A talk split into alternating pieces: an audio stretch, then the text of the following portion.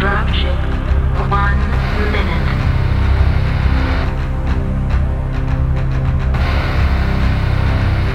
All systems nominal.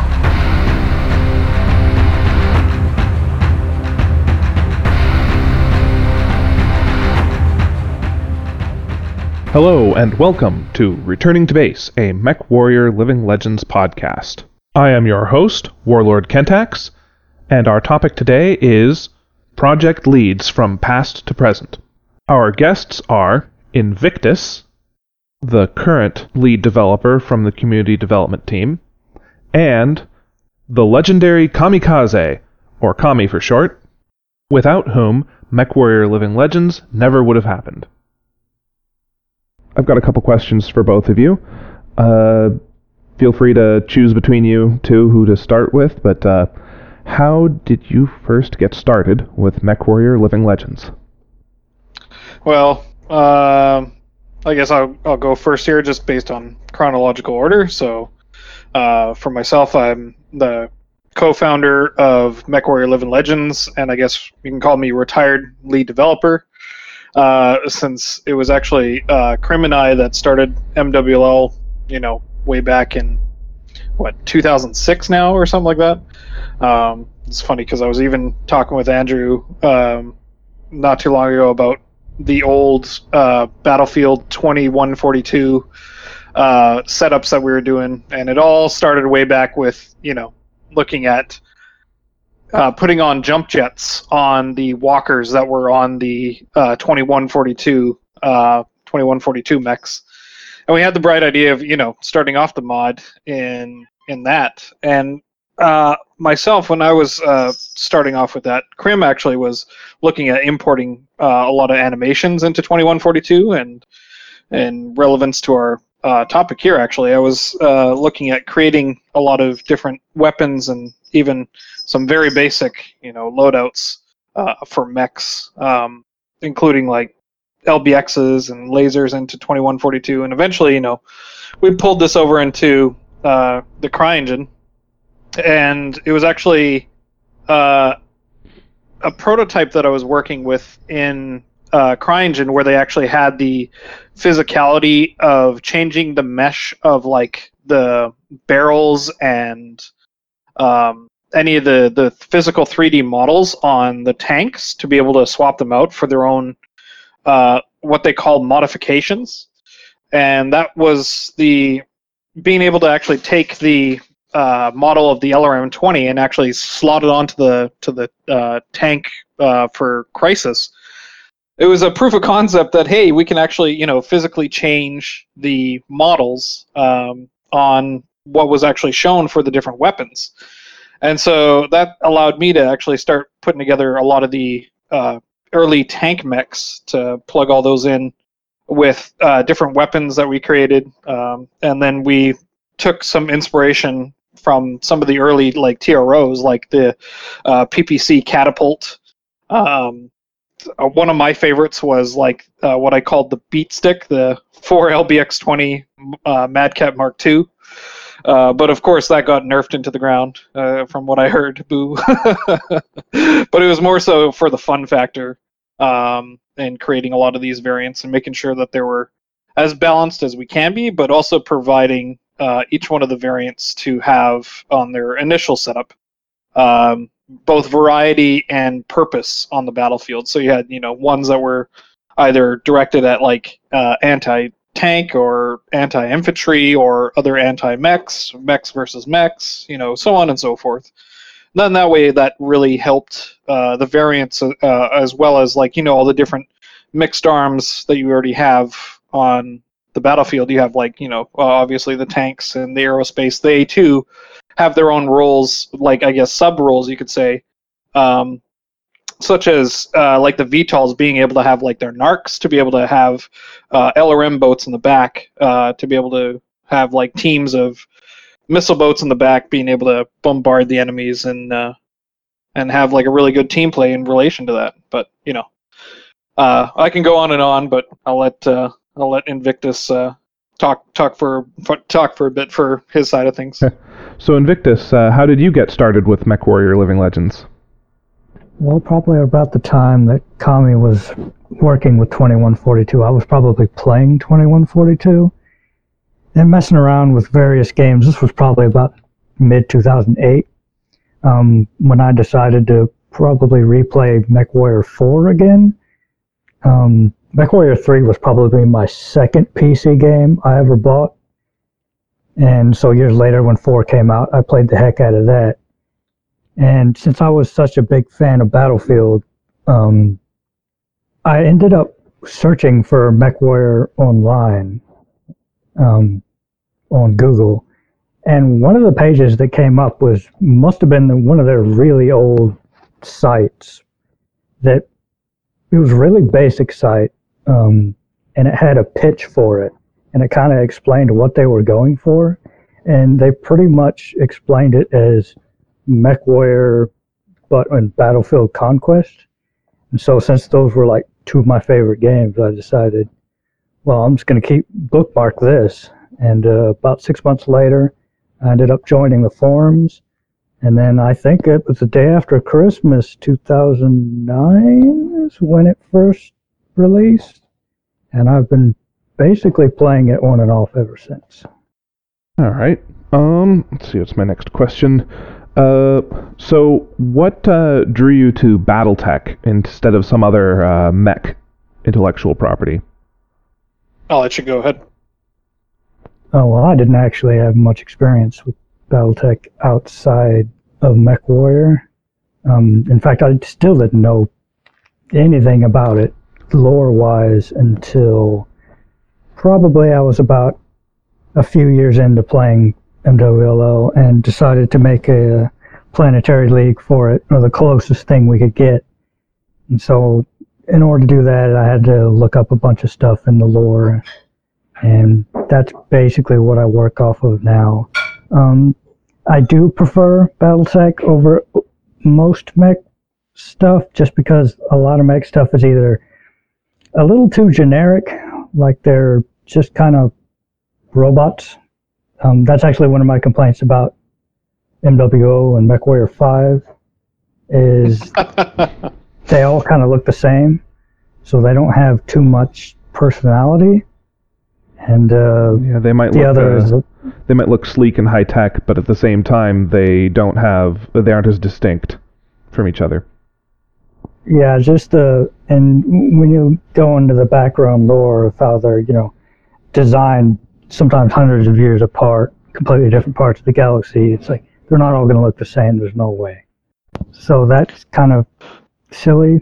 Well, I mean, we are talking about an IP that was created back in the 80s when even, Star Trek had everybody as humanoid aliens walking around. So, I mean, I think they probably just had such distinct looks from the originals just because they got a bunch of random artists and just drew a bunch of random stuff. And most of the old art is actually really, really bad, but at least it's distinct. It's true, and I think they were trying to, figure out what kind of look that they were going for. And then, of course, I don't know if we wanted to bring up the Harmony Gold issue in this podcast, but there's also that with that artist that shared between Robotech and BattleTech the same designs. Yeah, I'm sure that certainly adds another dimension of uniqueness to each asset, or each mech tank that's in the game. And so, Kami, how about you? What got you into BattleTech as opposed to some other IP? Well, I don't think you can really separate that. If you're a fan of MechWarrior, you are a fan of BattleTech, whether you believe it or not. I mean, I played the MechWarrior series, obviously before the tabletop, since I was more of a wider appeal. I actually played MechWarrior 2 back in, the early, like, DOS and Windows 95 days. Didn't really get too far into it. I didn't actually play much MechWarrior 3, actually. But MechWarrior 4 was my bread and butter. If anybody remembers, MSN Gaming Zone, I was on there a ton. And even did, like, a lot of fun projects prior to, like, making MWL. I was doing, like, video editing. And we also created like a bunch of clans, did some planetary leagues in MW4. And then eventually, you know, MW4 died off. But also there was like, what introduced me, I think, to the greater aspect of BattleTech was Mech Commander, actually. If you remember that early game, I think it was around the same time that MechWarrior 4 was out. And I loved it. It expanded more on what all the different tanks or even the little battle armor that were around. Of course, you had that in the MechWarrior series, but they were so minor in comparison. Anything besides the mechs, you know, felt insignificant, whereas the mechs were obviously like the gods of the battlefield, and that's kind of where I think like a lot of people are stemming from when they love the MechWarrior series, is they think the mechs are be-all, end-all, which I didn't think that they should be, right? Especially having exposure to a mixed arms game like Battlefield, right? And it was actually Criminal and I, when we, I guess you can call it our mission statement for MechWarrior Living Legends, we wanted to create a MechWarrior or BattleTech universe-based mixed arms game, and we set out to do that ever since, you know, Battlefield 2142, and of course, you know, leveraging the Battlefield, you know, franchise, we thought that would be the best place to start. But of course, you know, as history showed, you know, going forward with CryEngine, it came together better in an engine that was more suited toward being modded. So hopefully, I guess that answers your question. I know I kind of jumped around a bit, but well, it answers. I guess in summary, is go ahead. It answers a slightly different question from what I had intended to ask, but that's fine because that's interesting content nonetheless. I'd meant to ask, like, so why BattleTech MechWarrior and not like, I don't know, Xenoblade or some other weird thing like maybe Robotech or Zoids. Or Zoids, yeah. I mean, I guess maybe this is all lost info since the old website got taken down. But no, it was still like a dream of both Krim and I when we were both really into the MechWarrior franchise, either swapping between, you know, playing MechWarrior 4 or Battlefield. That, you know, we loved the MechWarrior and BattleTech universe, right? And just kind of at the time when we were playing both games, of course, you know, the Battlefield 2 at the time when MechWarrior 4 was out, we were really looking forward to maybe like MechWarrior 5 if it was ever going to come down the pipe. But, you know, it was 7 years since MechWarrior 4 kind of died out, that we actually decided, hey, you know what, we should just do it ourselves, right? Because we still had like a bunch of friends with us that we played with, both for MechWarrior days and then also transitioned over to Battlefield just to remain in the teams together. And we decided, hey, you know, like, why don't we just create this kind of game ourselves? And we had no idea what we were doing. So, but like, you know, trial and error, figuring out how to use 3D modeling software, figuring out how to do any sort of programming within the CryEngine, right? Figuring out all the stuff, kind of reverse engineering everything as we go. So it was all trial and error, just like, I guess, any mod for any game back in the day. But yeah, it was mainly because of the time of when we were really interested in doing stuff. And like, even with Battlefield 2142, when the concept was originally discussed, you know, they had like mechs walking around. Both Krim and I were just saying like, hey, you know, wouldn't it be cool if we just plugged in BattleTech mechs into this multiplayer game? So yeah, born out of love. All right. So yeah, Invictus, how did you get started in you know, this, you know, BattleTech MechWarrior thing as opposed to some other mecha franchise? Well, as I said, MechWarrior 3 was my second real PC game after TIE Fighter. Way back when, like I guess when it was first released, 97. And I played the heck out of it, and then after I got bored with that, I usually just played strategy games like Command & Conquer. And then I never really played FPS games until Battlefield 1942. So it just all came together in just kind of a mix of games I actually liked. So I just ended up playing the heck out of this, and this is what really got me into, I guess, BattleTech as a whole. Because 3 and 4, I never really looked up any of the lore or anything. I didn't even know it was based off of a tabletop game. It was just those games to me. Yeah, I don't think I knew it was a tabletop game besides the Clix game until quite a while after I noticed the franchise. So then here's a question that both of you will probably be able to answer. And it always comes up from the community. Why not spend all of this effort on an original IP so that, you know, people could take donations or compensation of some kind? Well, I don't know if it's changed since like I was involved, but in terms of direct donations that we were able to receive, this was before, you know, the kerfuffle with Piranha Games, obviously. Before all that, actually, the mod was able to actually receive donations and ad revenue. I'm sure you guys could still receive ad revenue, but, you know, legally speaking, that would be something that I guess you guys need to look at hiring a lawyer for it in terms of the BattleTech franchise now. But in terms of, you know, directly creating like a new IP to, you know, create something from scratch in order for receive donations, whatever.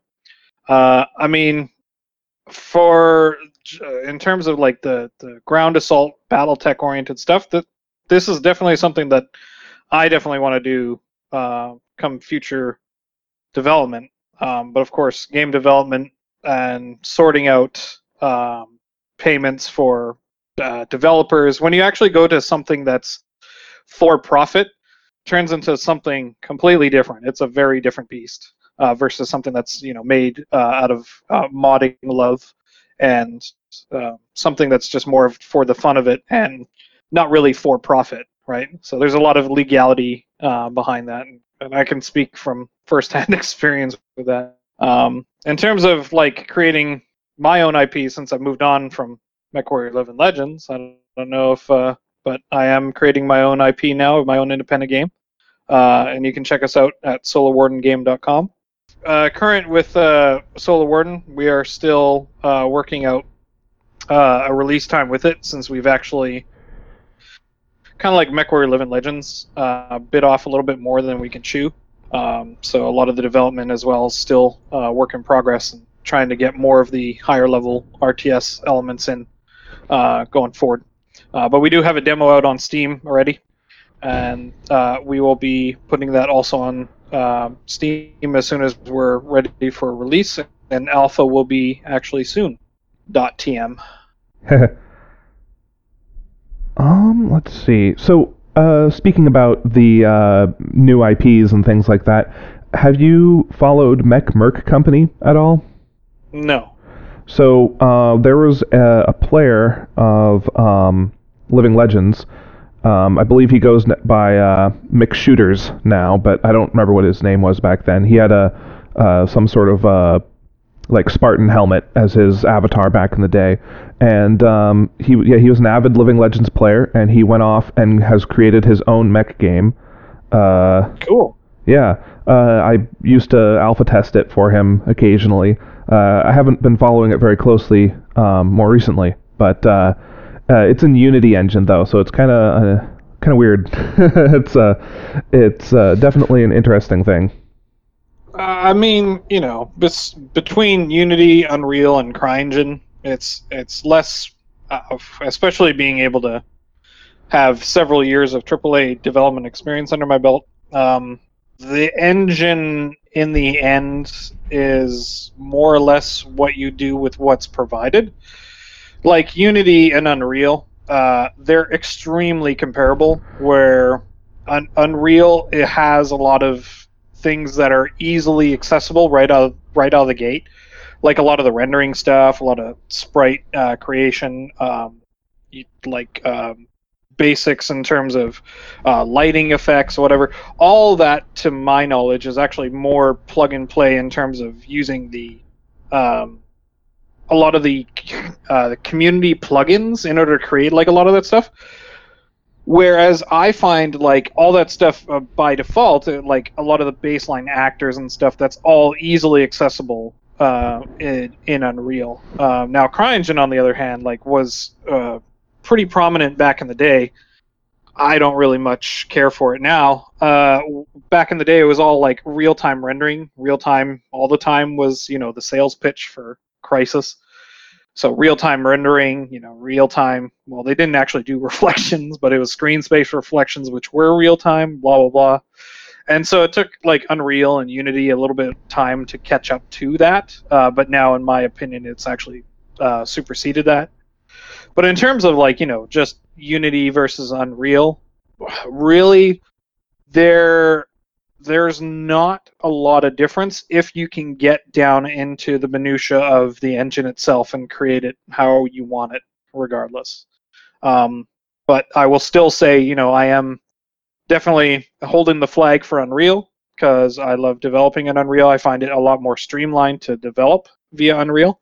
Whereas Unity feels still a little bit more of like a dinosaur, which CryEngine definitely is now. But that's, you know, my opinion. So when you said like real-time rendering, you're talking about how like textures and things aren't burned in. Is that it? Well, you know, you could play that multiple different ways. So like, okay, for instance, do you know what tessellation is? Like real-time tessellation. I know what literal tessellation is on like an MC Escher sort of thing, but I don't know what it is precisely in the sense of a video game. So, in terms of, for instance, like real-time all the time, let's take tessellation as an example, which was a brand spanking new thing.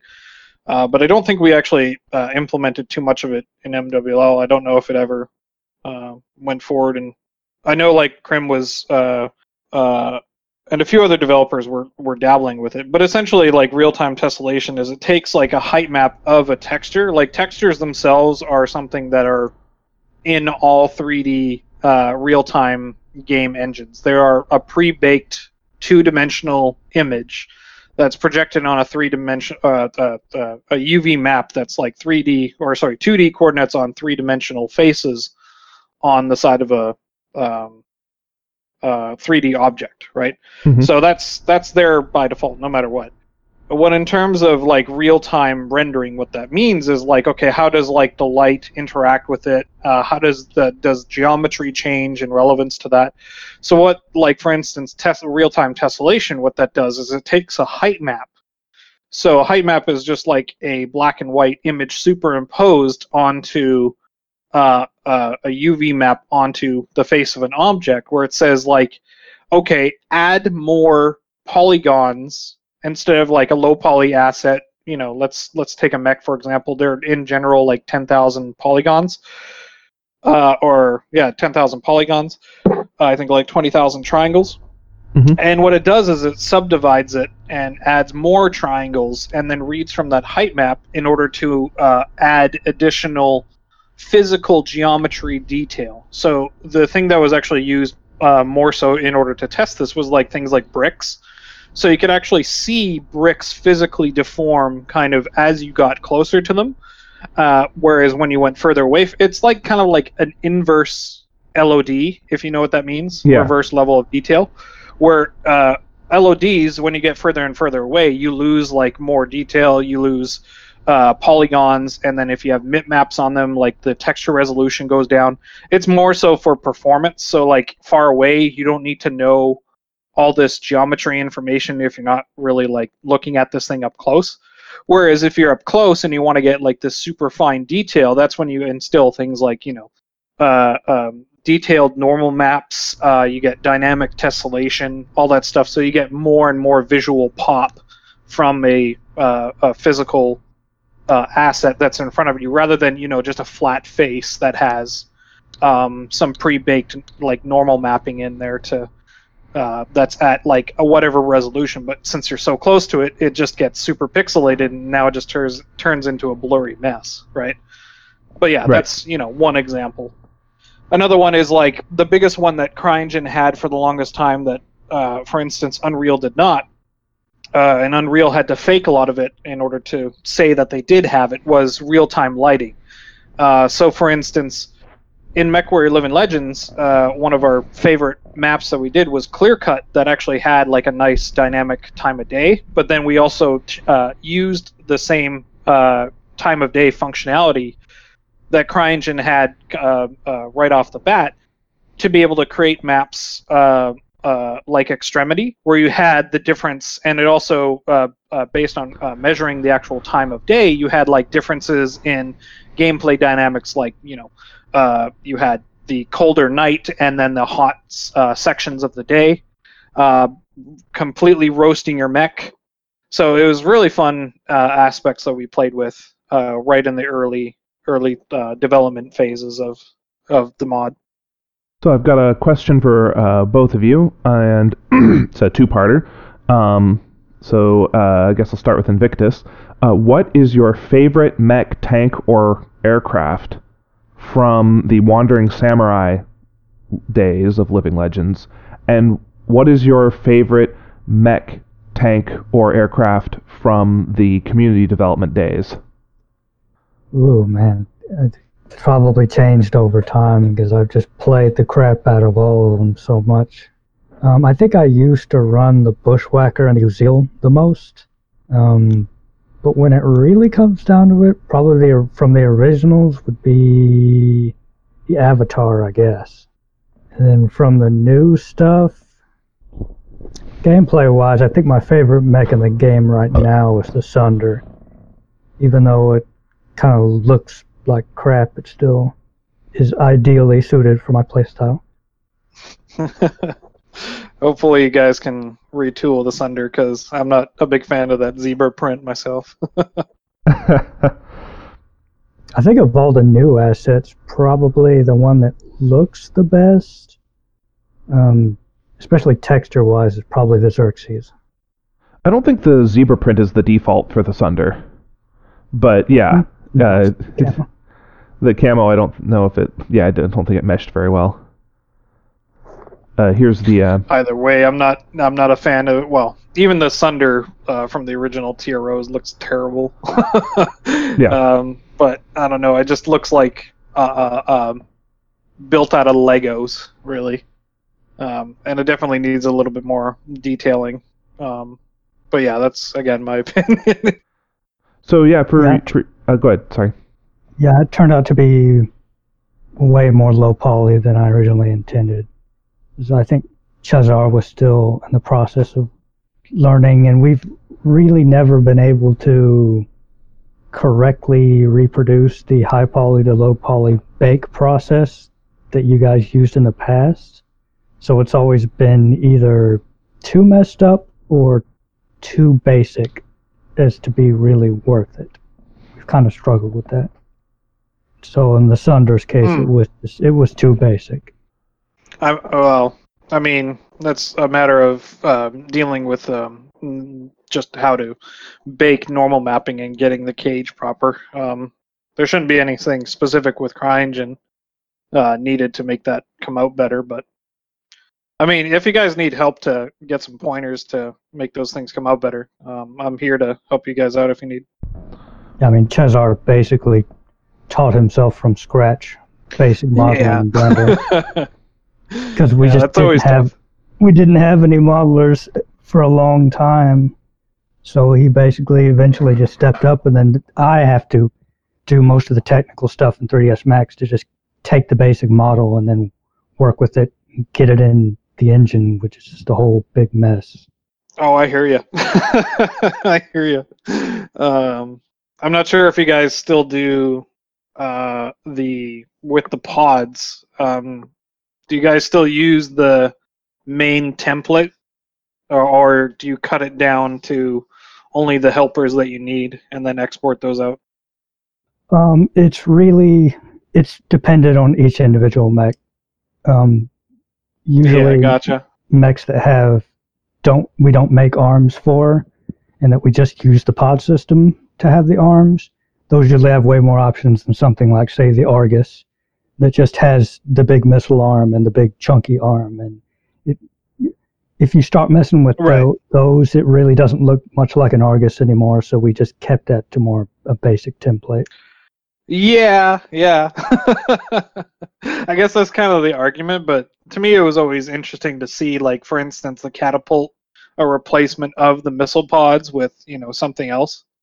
And that was the kind of the idea behind, the pod system, being able to actually mount those out. But we never, created a hard rule set to, what makes sense. Like, for instance, like you said, on an Argus, what would make sense to replace the arm with something else, or would it be its own pod, for example? Yeah, and additionally, when you look at the tonnage and what it's supposed to do and everything, it was actually pretty close to the Bushwhacker. It's basically just a Bushwhacker that, I think it has the same pod space, it just has more armor. So, and the Bushwhacker already had a lot of flexibility. Sure. So, might as well just have the Argus just be the Argus. This is a question that I have for you, Invictus, actually, since it kind of, I don't know if Kentax is actually going to ask this similar question, but, in terms of now progressing with the community stuff, so, back in the day with Wandering Samurai, when we created them, when we initially created the mechs and the tanks and all the rest of the variants related to them, we had ideas of what specific roles that we wanted them to be. How do you guys now deal with potential overlap and having some of the mechs or variants just be left behind because either they're one, unpopular, or two, they don't really have a role because there's new stuff that comes out and just kind of overlaps that role and either is better or just because of novelty. How do you guys deal with that, being able to revive maybe older mechs or older variants? Well, when I first started in 0.8 and 0.9, the vast majority of the work I did wasn't really making new stuff. It was trying to make all the old stuff that wasn't very good up to par with all the old stuff that was good. So that's actually where I usually start with each patch I do. I'll just worry about anything that's existing in the game that isn't performing well, and getting that up to speed before I decide to introduce new stuff. As far as mechs go, yeah, there's a ton of mechs that people wanted, and even I wanted, that just, if they don't fill a very specific role, we can't really spend time to get them in. For instance, I really wanted the Champion, but when I took a hard look at it next to the Argus, the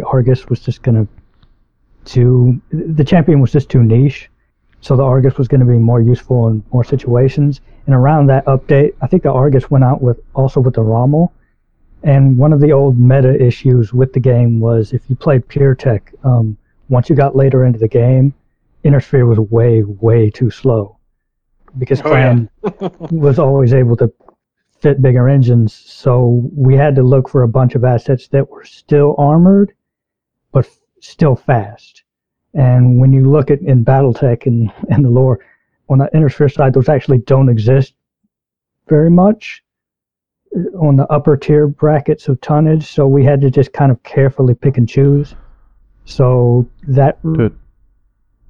that alone rules out a lot of stuff. But when it comes to other stuff like planes and tanks and VTOLs, it's actually easier to pick stuff just because all that stuff is usually way more specialized from BattleTech as it is. So we just pick something that we think we need, and then it's usually pretty straightforward from there. When we pick something for the Intersphere hovercraft, the heavy one, to go against the Epona, I mean, there were like 3 or 4 choices, and it was, I think it came down to the Musketeer and the Regulator, and we just figured we could make a Musketeer variant for the Regulator, and it was pretty straightforward from there. I know that one thing that you've done a couple of times is take an old chassis and change the engine in it, not unnecessarily on just one variant, but on literally every variant of that mech. I think you've done that to the Chimera and the as well as the Avatar. Any other mechs? I think those two are the main exceptions. I try to avoid. I always avoid swapping out engine speeds per variant. I think the one exception is that there's one partisan with a fusion engine that goes faster than the rest of them that all have ice engines, but that's about it. No, I try not. There's a Rommel, and that has a more powerful engine, and then there's a Mithras with a downgraded engine. Can't remember if there are any others. I'm more willing to do it on tanks than I am on mechs. I don't like to do it on mechs, because when you look at BattleTech and you get past the art, once you start messing with fundamentals like engines and internals and stuff, there really is no difference between the 75-ton mechs that have two different names. Now, the reality is, in a video game, the art matters because the hitboxes matter. So they'll always be different. But when you start breaking it down fundamentally, I still try to keep a certain amount of personality to each mech, specifically because some hitboxes art is much more forgiving for some mechs than others. So if you have two identical 75-tonners that go the same speed, have similar loadouts and similar armor, everyone's going to gravitate to the one that has the better hitboxes. And one of the only... You can try and offset that by one that has worse hitboxes, even though it technically goes to the same speed. Oh, you could give it more torso twist. You could give it a better turn rate so it can dance around better. There's things that you can do that definitely aren't mentioned in BattleTech, but you can kind of fudge in the background in order to make things competitive. Yeah. I remember all about that. That was something we did with, it's funny that you mentioned, the Bushwhacker and the Uziel. In terms of when we initially set those up, those were something that we were considering right off the bat and making sure that, of course, Uziel being a little bit lighter in tonnage, but that was something that we wanted to make sure was take into consideration, turn rates, like you said, and then even adding we didn't really touch a lot in terms of the internals when it came to the variants, but what we did do was very much set up distinctive personalities in terms of acceleration, turn rate, even manipulated a little bit of jump jet or coolant and how much fuel each one had. So small subtleties of that, allowing people to really look at how they wanted to min-max their roles, allowed for that. And that's why I was wondering if there was a lot of obsolete variants that ended up going forward. A lot of the things that when people talk about bad variants, what I've noticed over the years is that it really has little to do with the variant itself and more to do with what weapons it's leaning on. If the weapons it's leaning on are bad, it's almost always going to be considered bad. So I actually care more about looking at all the different weapons first and making sure they're all literally carrying their weight before I worry about changing variants. There's actually been quite a few variants and quite a few chassis over the years that everyone constantly wants me to change them, but I won't until I get around to actually fixing what's fundamentally wrong with their parts. And then once that's done, everyone kind of forgets that they were bad and uses them and moves on to something else that they think is bad. You can never satisfy the crowd. I mean, there's a lot of things that have taken years to get right. I remember a lot of the assault mechs were kind of copy and paste as far as what they were supposed to do.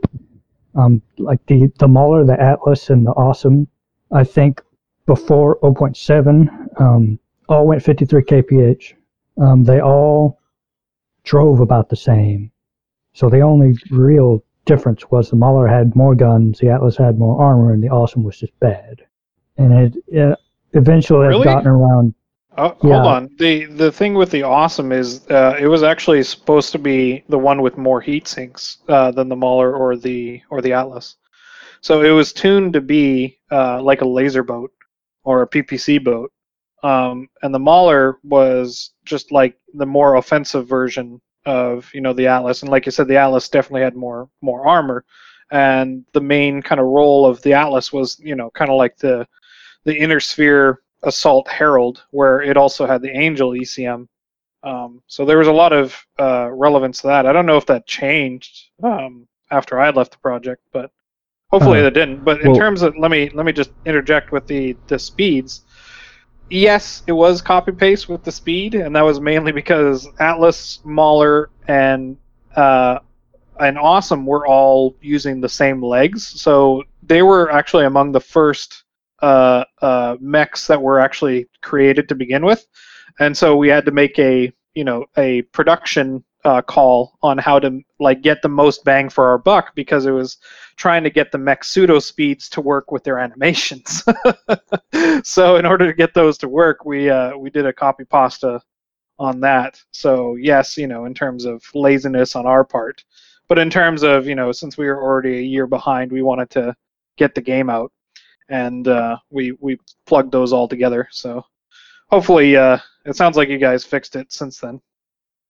Yeah, the Awesome goes 64 kph now.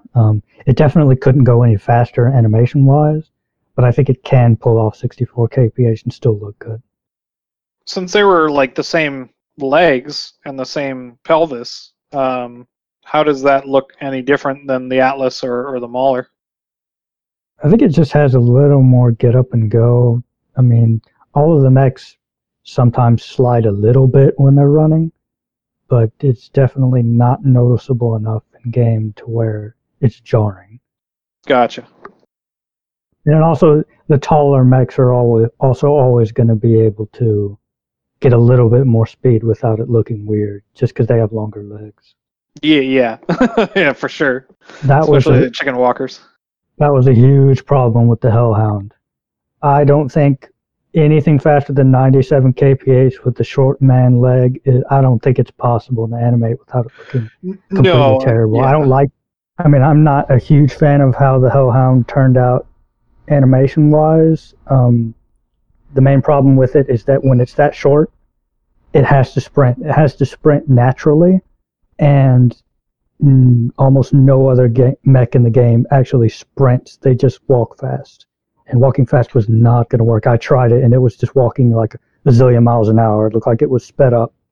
In terms of sprint, are you talking about the gait? Are you talking about the actual blend spacing between the running animation and the walking animation? It's more how many footsteps are in the gait of the max run. So the Hellhound actually runs at full speed like a person would, to where when you're at full sprint, your both legs kind of leave the ground at some point. Yeah. But you're still using the differentiation, is what I'm saying, between walk animation and run animation, right? Yes, those look fine. Okay, gotcha. It's just at the max speed, both the Commando and the Hellhound have to sprint. And it looks a little weird in game, because nothing else does that.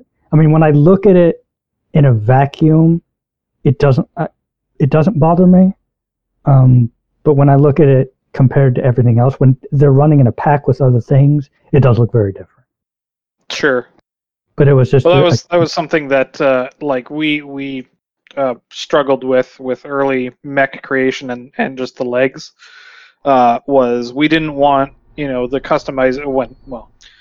Well, we'll get there, I guess, in terms of customization. But what we didn't want to see was, for instance, in MechWarrior 4, you had tiny little light mechs, like the Raven or even the Flea, for example, running at, 150, almost 200 kph and bouncing the cockpit so badly that, of course, you know, the person inside would die just from, you know, sheer blunt force trauma inside of the cockpit, no matter if you had a 5-point harness or not.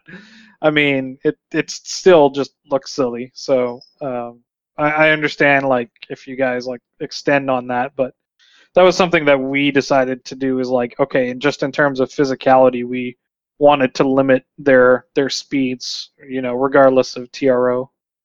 With the Anubis, I think it's you see a bit of that shaking at slower speeds. The two mechs that are a good example of that are the new mechs. One is the Argus. We made the Argus before I reverse engineered how you guys exported the leg animations and made them and everything. So there were several mechs that got included: the Argus, the Cauldron-Born, the Anubis. Before I had reverse engineered that we had to use all the old leg sets. So when I looked at the TRO art, the Argus legs actually look really, really similar to the existing Black Lantern legs. They're actually about the same size as they should be. So we decided to go with that.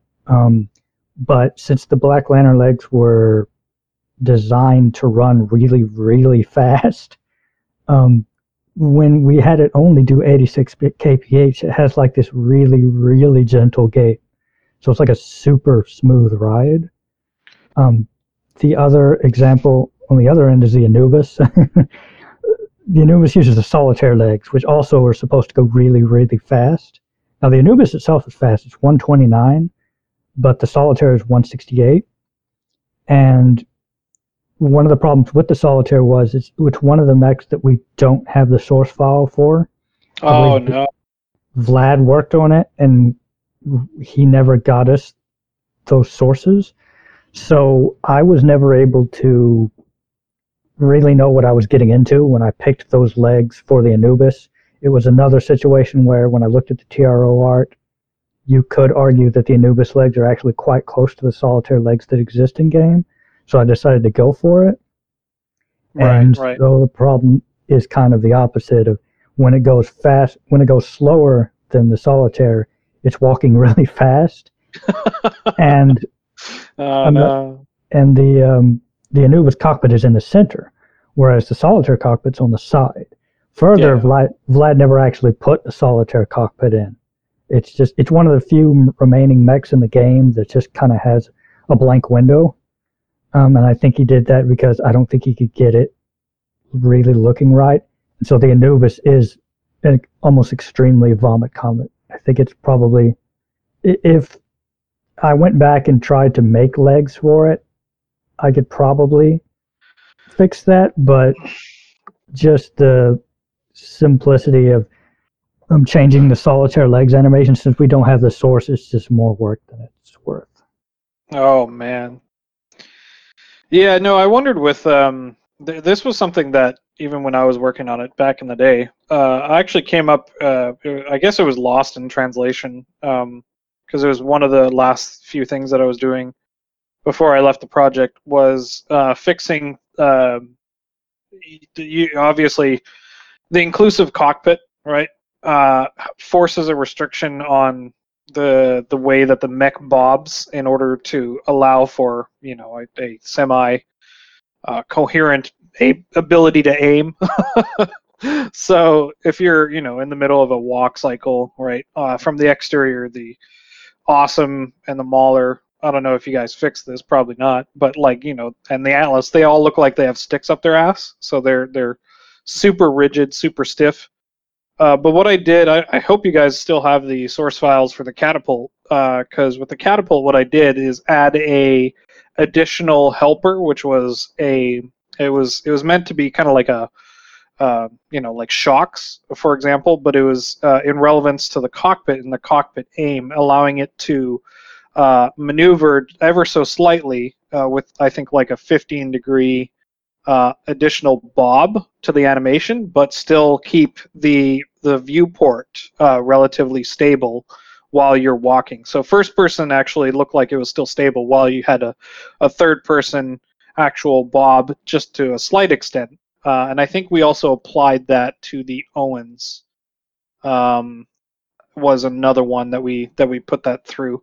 So I would, it would be awesome if you guys, like, you know, took that further and being able to expand on, you know, having the mechs not look so bad in terms of their sticks up their butts while they walk in third person, but you still, you know, get that same smooth ride from first person. We've been able to, I think we used some sort of system that was left over to, because I worked a lot with a lot of the newer mechs. Once I had to make the animations of just tweaking them over and over and over until there was enough bob on the outside without it being a vomit comet on the inside. Yeah. I think the one axis that you really can't, we weren't able to work with was the X-axis. So hip movement from side to side really throws the aim off. Up and down, yeah. Like the Z-axis and Y-axis, especially the Z-axis, just bobbing up and down. It's okay. There, I have a little bit on the Hellhound, a little bit on the Commando. There's quite a bit on the Fafnir and quite a bit on the Solitaire. But that was really the one thing I wasn't able to. Because one thing that was interesting with the Kodiak, I actually wanted it to kind of lean forward when it runs, because when what you describe as the very rigid walks, I kind of call it the Franken walk, especially on man leg mechs. Mm-hmm. They're all, the Atlas is always literally Frankenstein pose, has its arms out and walks straight up, and they all have to do that. But the Kodiak, I was kind of hoping a little more closer to what you would think it would look like based off of the art, and where it really leans forward into its run. Yeah, like a bear. Yeah, and gotcha. I was semi-successful. I think one of the problems was, in order for it to really do that, the head actually needed to articulate itself. And it's set up to do that, I think, in the scripts.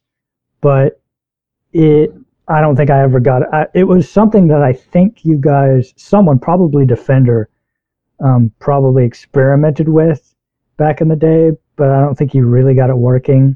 And so the leftover scripting and code and setup and the art and everything that I tried to base it off of really isn't quite there enough. Yeah, no, there was something that I was actually setting up, and I think I showed Defender because I was trying to show him actually how to do that, and then he was trying to pass that information on to Vlad. It's just funny, you know, how many, I guess, generations of developers that, you know, touch these things that goes through. That's just interesting. But yeah, no, it was never our intent to, you know, leave, as you call, the Frankenstein, you know, gate and have those, because obviously, you know, the mech setup is a hybrid. I've talked about this numerous times in the past. The mechs themselves are a hybrid between like character legs and a tank torso.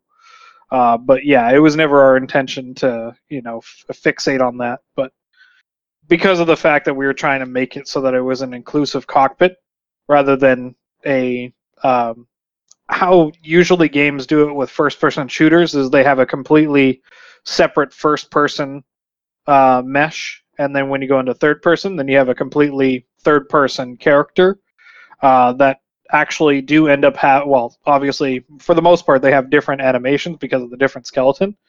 We never wanted that.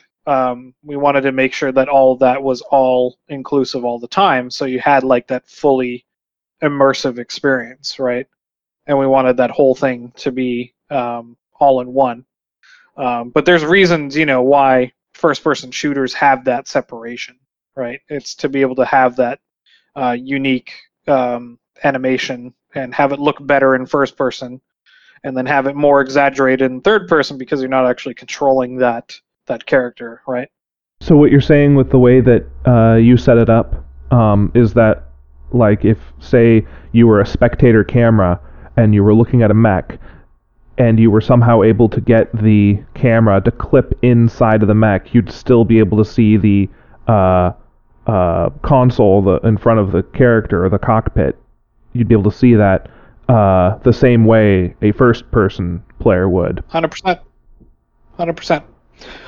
You guys could probably still set that up for like camera views. I think CryEngine 2 still allowed for that. It was like when you either choose between orbit cam or whatever, you can have fixated or fixed like spectator positions. You wouldn't get the HUD, of course, right? So because the HUD is all unique to the client themselves, but it's just, you know, feeding information to that. But essentially, yeah, you could have that same exact view as a spectator from first person. I mean, yeah, I'm not developing this stuff, so I'm not promising anything. I'm just saying it's possible. Yeah, cool. One of the nuances of actually having the camera inside the cockpit is that there are several, I guess, types of mechs I'll go for when I order one up for the art. So there's open cockpit, closed cockpit, and no cockpit. No cockpit, I guess, is the Atlas, is the best example right now. I wasn't a huge fan of the Bubblehead. Oh, I'm sad. So there's a lot of people that weren't. At first, we decided to go from Bubblehead to Astronaut Head and just have the visor be glass, but then cover the rest in a helmet. But after a while, it's like, I'm just going to go for the full skull face. And so there's really, since you can't look in there, there's really nothing in there. The Solitaire is the same way. And then there's mechs where there is an inside, and you can see inside from the pilot's point of view, and everything that the pilot can see out, all the consoles in front of them, and all the geometry in front of them.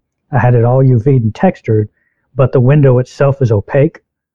So when you look in there behind the pilot, none of it's textured. It's just blank geometry. And then there's mechs where, usually ones with very big windows, where I decided, well, let's go ahead and just do everything in there. So you can actually look in there. The Cauldron-Born's a good example. Everything's textured in there. There's a chair. I think there's even some accessories back in there. So it usually comes down to just the size of the cockpit in the mech and how much the artist is willing to put in the work. Yeah. In the end of the day, you know, it is, again, a mod project, and people are doing this on a volunteer aspect, so you can't expect them all to, you know, finish everything 100%. And, you know, we had the same thing, too, when it came to even some of the first patches that we were creating, like the NovaCat. I don't know if you guys ever finished or if the cockpit was ever finished, probably not. The inside of the NovaCat cockpit is just a black area. And all you see is through the slit. And I think the Warhammer has the same thing. I did actually get a NovaCat cockpit texture in finally, but I actually sweet, nice. I kept forgetting about it for like two patches because I worked on it, and I kept forgetting to actually put it in. But I did finally put it in. And another thing is that I think alone only the Marauder was done by an artist ground up by one guy, like all the work. Usually it gets handed off so many times. And so the cockpit texture is always done last, and it's always done by me because I never really bother, especially artists who are still in the learning process. I just try to get them to basically do what they know. And then all of our texture guys are always so part-time that I don't bother them with extra stuff. So it usually comes down to just me pasting something together when it comes to cockpit textures. Gotcha. No, that's awesome. I'm glad to hear the NovaCat finally got a cockpit. Yeah, the only thing I don't like about it is that there's a lighting issue with it, because this was before I kind of understood how the normal maps were working. And so before I was able to clean that up in the material, I noticed one side was always darker than the other, so I just decided to go with the crappy solution and go into the diffuse texture itself and just kind of brighten it up on one side.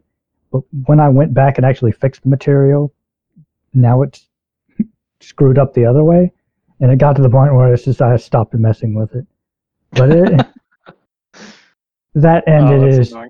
it is just a basic texture. There are screens on it, but because I didn't go back and cut out geometry in order to give the screens different material IDs, in order to give them lighting and all that. And most of the newer stuff we've been able to build like that, but a lot of the older stuff we just had to do it basic.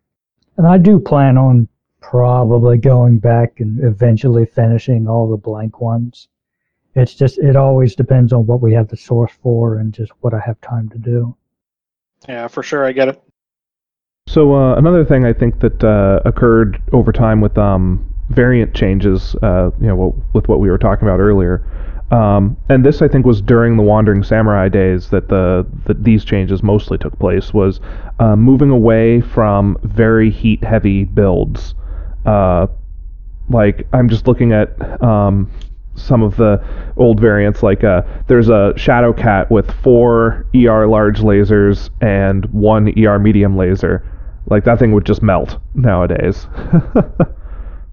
For the really old stuff, I think some of that's proof of concept, to where even in when it was actually playable in game back in the day, they still didn't have those. Mm. No, I vaguely remember that one, because I think that one had the bipods, but yeah, like you were saying, it was more of a proof of concept, because we were testing out the pod system heavily, and the Shadow Cat, Uziel, Catapult, Mark II. Mark II was a big one that we were playing around with. If we were playing around with the pods, we were really stressing, how can we get to the nth extent of these? Prime example, I go back to my beat stick. 4 LBX 20s. I still say that you guys can rip off armor to make that work, or rip down the engine. You could strip the whole thing to make that work, but whatever. But again, it came back to, we were less inclined to follow strict TROs, like, as you already are mentioning, the difference between like the TROs on tabletop versus the actuality of piloting a mech in real time. There's vast differences and things that occur in terms of rule sets, right? This is kind of tangential, but like, for one of the complaints that we had from purists is like, oh, why don't we have, crit rolls when you're shooting at something? And I said, no, that's stupid, because of the fact if you're physically aiming at something, you're going to physically hit it, right? There's no random chance when it comes to having a laser physically pointing and shooting at something. It's going to hit where you aim it. Now, of course, there is a random chance roll you could have in terms of like recoil or spread on a ballistic weapon, of course, and that's already there and accounted for. But there's no reason to have a stupid random chance dice roll for no reason. But anyway, what I was getting at is, like, in terms of those early variants, it was more of a matter of the rule of fun rather than following the exact pure rule sets that were established, right? So it was more about flexing the availability, but of course, it's all a matter of balancing those rule sets and making sure that all the variants, again, had a role to play. Do you recall the Light Gauss Fafnir? I wasn't there for that. That's what I was thinking. Yeah, so there was a Light Gauss Fafnir. It had one Light Gauss in each side torso and one Light Gauss in each arm. It also had 2 medium lasers and Bloodhound probe on top of that, and it was just horrifyingly good. Even though its DPS was way lower than basically any other Fafnir, it was able to put 4 Light Gauss into one component on an enemy mech at 1,200 meters. I think that was... Well, I don't know who made that variant, but that, as well as the rotary autocannons, I remember Defender showing me videos of the rack Fafnir as well, running around. And I think those were, like, kind of callbacks to the beat mech, but in their own style, in their own Bodhi ways, right? Like, the 4 Light Gauss and 4 rotary autocannons, that kind of crap. But yeah, it's just funny to see that having having developers after me come in and, well, first it was like bitching about how this is overpowered, and then they create their own overpowered mechs and variants. Yeah. But hey, whatever. I'm not gonna, dwell on that. The there was also the Shiva, because there was like the Beatstick Shiva that had two LBX20 and two LBX10. Was that during your time? Holy. No. But I also remember after me there was the Heavy Gauss Shiva, and I was like, oh my god, that's just silly. It seemed like there was no other reason to play on any other aerospace if you're doing a bomber than the Heavy Gauss Shiva. I don't know if you guys still have that guy in there. There's a Shiva with one improved Heavy Gauss now. Okay. What's weird... That's not as bad as two. What's so weird, though, is that the two Heavy Gauss Shiva... is not actually that far off from an actual canon variant. There was a canon variant with two improved Heavy Gauss. Yeah, see, that's just silly. I remember when we created the Heavy Gauss, and we had the Heavy Gauss Hollander, and by itself was just super overpowered, especially early game, being able to grab that pretty quickly. I think even out of the gate, you could buy that. Yeah, I think at the beginning there was the Rack 5 and UAC 2 Hollander was the one of the few ones you could afford. But yeah, like with just a small donation, you could grab that Heavy Gauss one. Yeah. The Shiva, I think it's much more fair now. It's not nearly as awful as it used to be, and. Yeah, also speaking to other variants that like are canon and are absolutely ridiculous, there's like a 6 LRM-15 NovaCat in canon. Yeah, like, what's that about? It's so it can keep firing after it loses an arm. When they had like no concept... Well, sorry, let me just jump in here. When they had no concept of actually like physically changing the models in relation to that, like, where would you put that? Like, you would have, like, a bipod of LRM-15s stacked on top of each other on either arm, and then where you would put, like, you would randomly pull out of your ass, like, two additional, shoulder mounts or shove them in the torso somehow? Like, what? That's stupid. I think I saw a custom-built model of it once that had great big, almost briefcase-sized hands, Yeah, and that's just ridiculous, right? So, again, throwing shade at the TROs. Again, like, those TROs, they were just making up crap because they had, like, the rule set up for the tonnage, right? And this is where I say, like, there is TROs that do stretch the limit of those, and there are certain things, especially on a real-time game, that you shouldn't do, right? Like, I don't know. For instance, I really wanted to instill a rule set actually onto, for instance, the Gauss, right? Where I felt like Gauss itself was a little bit overpowered in terms of the damage output and the range that I was doing, that I wanted the Gauss to actually lose speed over time, right? And then also with that speed over time, it could also lose the actual physical damage that it would do over a distance. So in that way, you would actually have a differentiation between the autocannons, right? And then even for maybe the amount of power that you put into it, you would have a differentiation of that, and then the heat generated with that. So it'd be kind of like a hybrid between physically a hybrid between a laser and an autocannon, but not either one or the other, because it feels like a lot of the autocannons kind of fell short afterward, because obviously the autocannons are a lot slower than the Gauss, but I just felt like, of course, with Heavy Gauss being wielded everywhere and just having Heavy Gauss being basically anti-air because, they're nearly instant in terms of their shot and their speed, just made them silly. Yeah, I still get shot down with Heavy Gauss pretty darn easily. Yeah, and that in my mind is just silly. One of the balance points of the Gauss on aircraft, actually we pretty much solved it by giving them a slight charge time. And that would be heresy. If they were on the ground, that would be heresy. But since almost all the aircraft weapons actually work very different from the ground versions, when I did the big arrow rework in 0.9 maybe, that was one of the main things I did is almost all the weapons are completely different. I mean, the DPS is still similar. The heat generation is still similar. So you can, within the class, you can still call it that, but the way it mechanically works is usually completely different.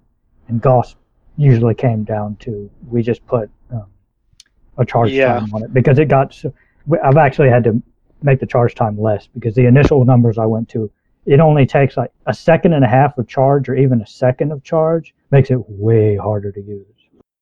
Oh yeah. We, probably you didn't know about this, but prior to release, I actually fought and lost the battle of having PPCs have a charge on them because of just their destructive capability. PPC was one of the few weapons that did both EM damage to fuck with your HUD as well as splash damage that didn't rely on ammo.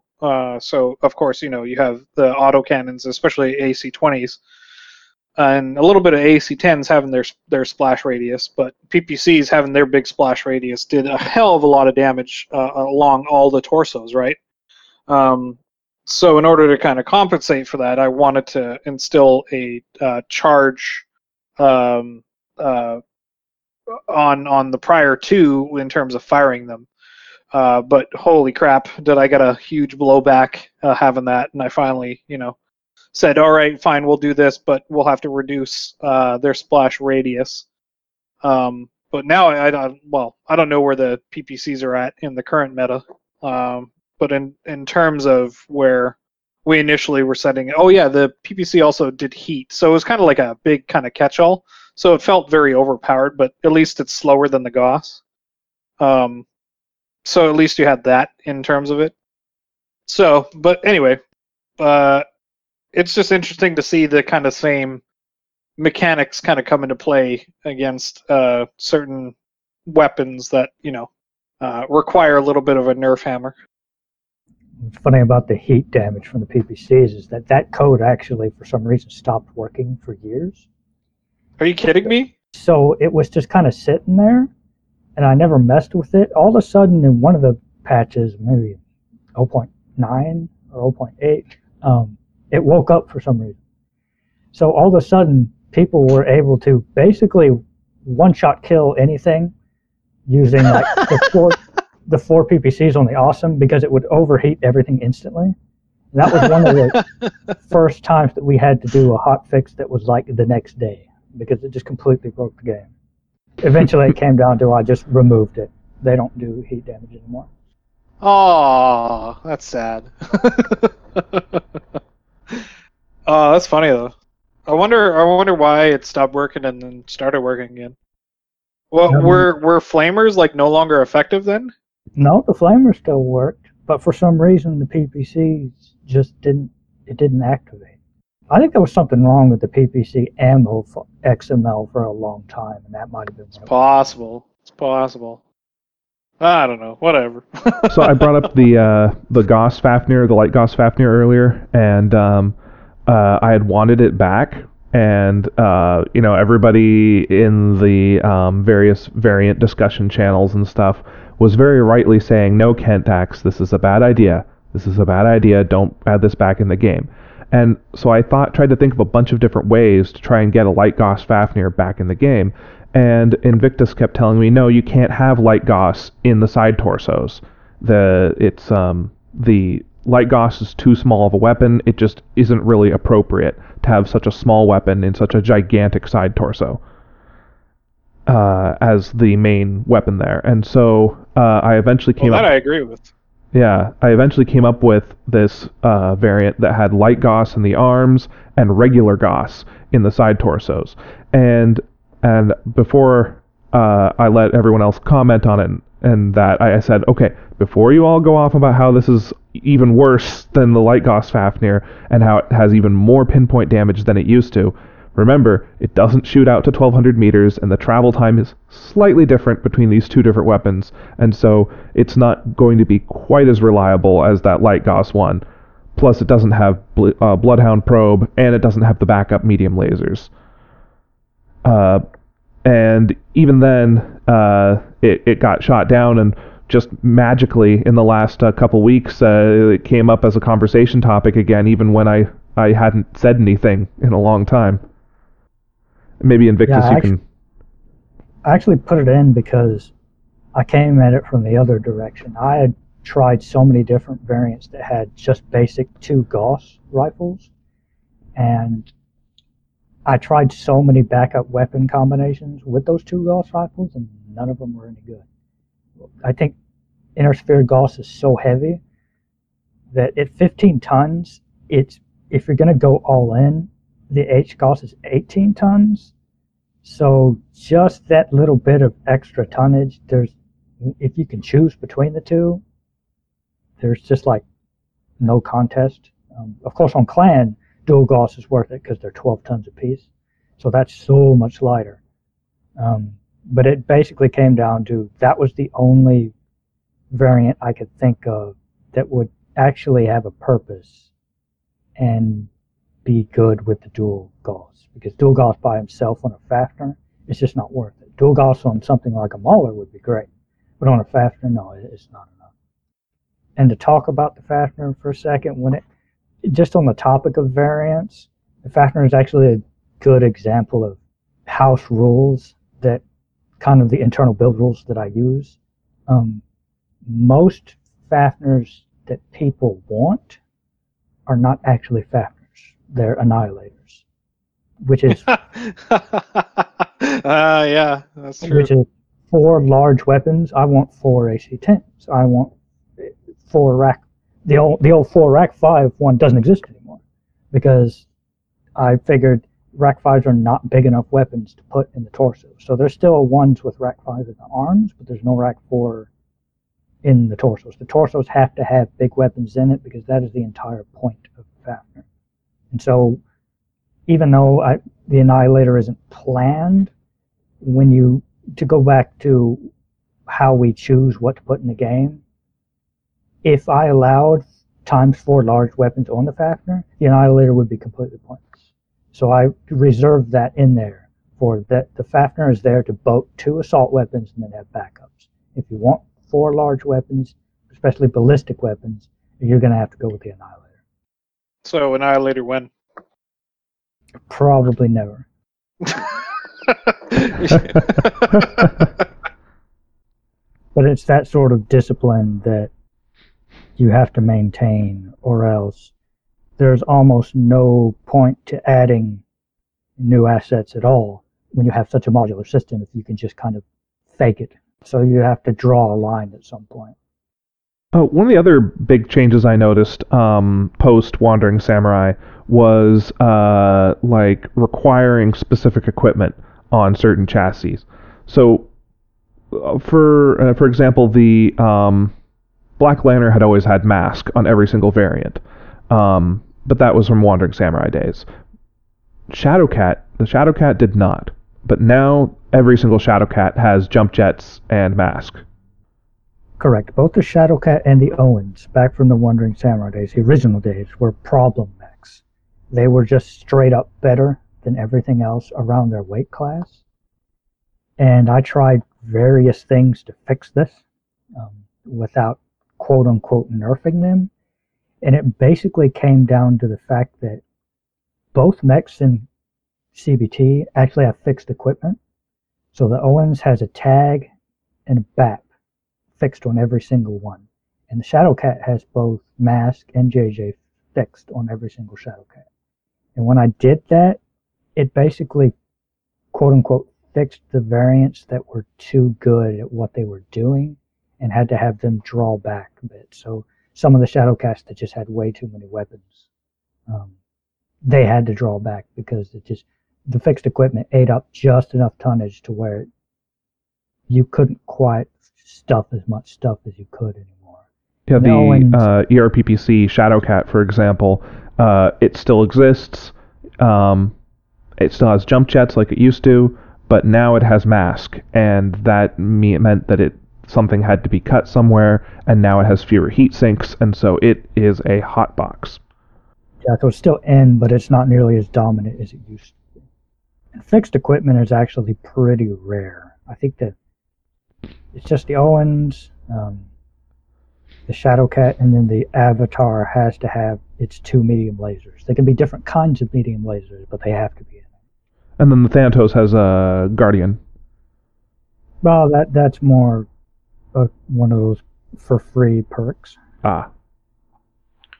Do you still have hard LRM slots, like on the Cougar? Or do you have variants that have, like, SRMs on them? Oh, as long as they're missiles. Right. Yeah, so you're never actually switching those out into, like, some sort of non-replaceable gun. Because that would be one thing that I would do in disowning this project is if you have, you know, PPCs coming out of a catapult ear. Yeah, no, we've never done that. If it's missile holes, it has to be missiles of some kind. Gotcha. Yeah, no, I'm happy to hear that.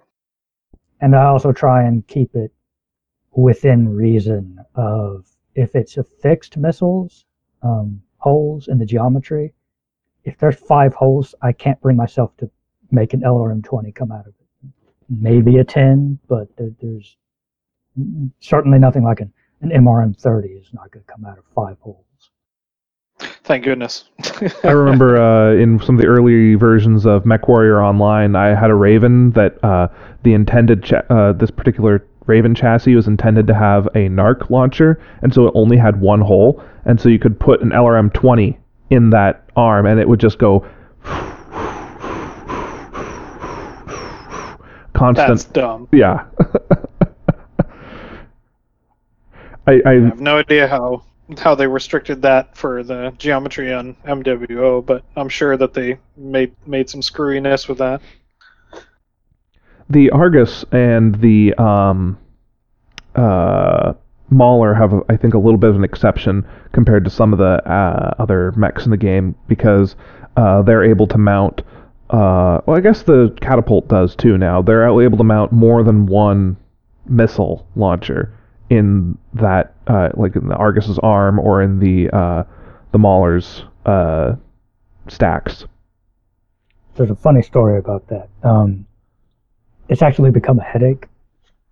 The probably first, before I was on the Alpha team, way back when King Lear was in charge, probably the first quote-unquote change I indirectly, I guess, encouraged in the game was all the LRM launcher sizes, the 5, the 10, 15, 20, all had the same DPS and the same lock time. So when you looked at them, the bigger ones were always going to be better. And so you had stuff like the Owens Prime. The old Owens Prime had 2 LRM-15s, which it's supposed to have 2 LRM-5s. And so the way they had worked back then is that trying to have a couple of LRM-5s was never going to be worth it. You had to have at least 4 for it to be worth it. So I made a long form post saying, look, if you just make them lock on quicker and refire quicker, to have quote-unquote better DPS, even though they have less burst, they'll be worth it. And that actually did get it into the game, the next patch. Well, years down the line, that worked fine, but now I've run into a situation where there's a few select variants, particularly like the Thor Prime is a good example, which CBT only has 1 LBX-10, 1 LRM-15, and an ERPPC. For it being that late in the game and that heavy, that's not a very good loadout. So what I essentially decided to do was like, look, 3 LRM-15s is better than 1, or 3 LRM-5s in this system is better than 1 LRM-15. So the current Thor Prime, basically I stacked 3 LRM-5s in its launcher rather than a single LRM-15, which from a CBT standpoint is perfectly fine. And technically from an art standpoint as well is perfectly fine because it still has 15 holes. But from a build rules perspective, it's actually gotten me into some trouble now because now I'm in a situation where stacked small launchers are actually better than bigger launchers and I'm having to go back and rethink it again of how am I going to make the bigger launchers worth it over stacked smaller launchers, besides just saying you can't do that on most variants. Well, just a form of advice, because I love the idea on the face of it, because I think it makes a ton of sense, and I'm surprised we didn't think of it. But just kind of falling out of the system, what would make sense then is it's bulk versus price, right? So what I would probably look at doing is, like, if you have, you know, 3 LRM5s versus an LRM15, you know, make them a half a ton differentiation, right? Kind of like what you already see with the autocannons. So in terms of just the setup of that, if you have like the LRM 15s, you know, you get more free tonnage based off of that. So of course that's going to allow for either more armor, whatever, right? In terms of that, that's how I'd probably approach it, because, you know, obviously there's more that falls out of the system than just sheer firepower, and I'm sure you're very keenly aware of that, dabbling with the internals, right? Because the TROs by themselves don't make mention of like how much armor these things have. So my thought was always with the Thor, because the Thor by itself, regardless of us implementing it or not, back in MechWarrior 4, the Thor was my favorite mech. In terms of just the implementation of it, I'm surprised you guys also didn't stretch out the torso weapons as well on additional mounts for there. But maybe that was a discussion as well. Thor source we have is corrupt. So the one we got from Defender, I cannot get it to re-export. Basically, there's so much wrong with it that anytime I try to change... Well, this is just, you know, on the podcast, and I guess I don't care if Defender hears this, but honestly, I think Defender's Thor looks like balls. I don't like it. I have to say, even though it's both of our favorite mechs, I don't like what he turned it into. Yeah, so I honestly think that you guys should remake that model. It's pretty widely considered to be one of the only things that would be worth completely remaking the model for. Because, yeah, pretty much everyone thinks it looks pretty ugly. And that, and it's bugged as well. It has a very old radar bug to where when you're fighting it, it's suddenly it'll be outdated, and it kind of has its own cloaking device. And since the source is so corrupt, I can't really fix that from the art or from this 3ds Max source. I've tried to mess with it in the script, but I think it's actually a helper problem. So yeah, we can't even do basic stuff like adding another helper to put another weapon on it. It's just it has to stay as is, unless we completely redo it. One thing I never played with, I guess I never really.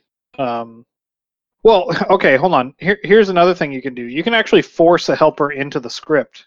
You realize that, right?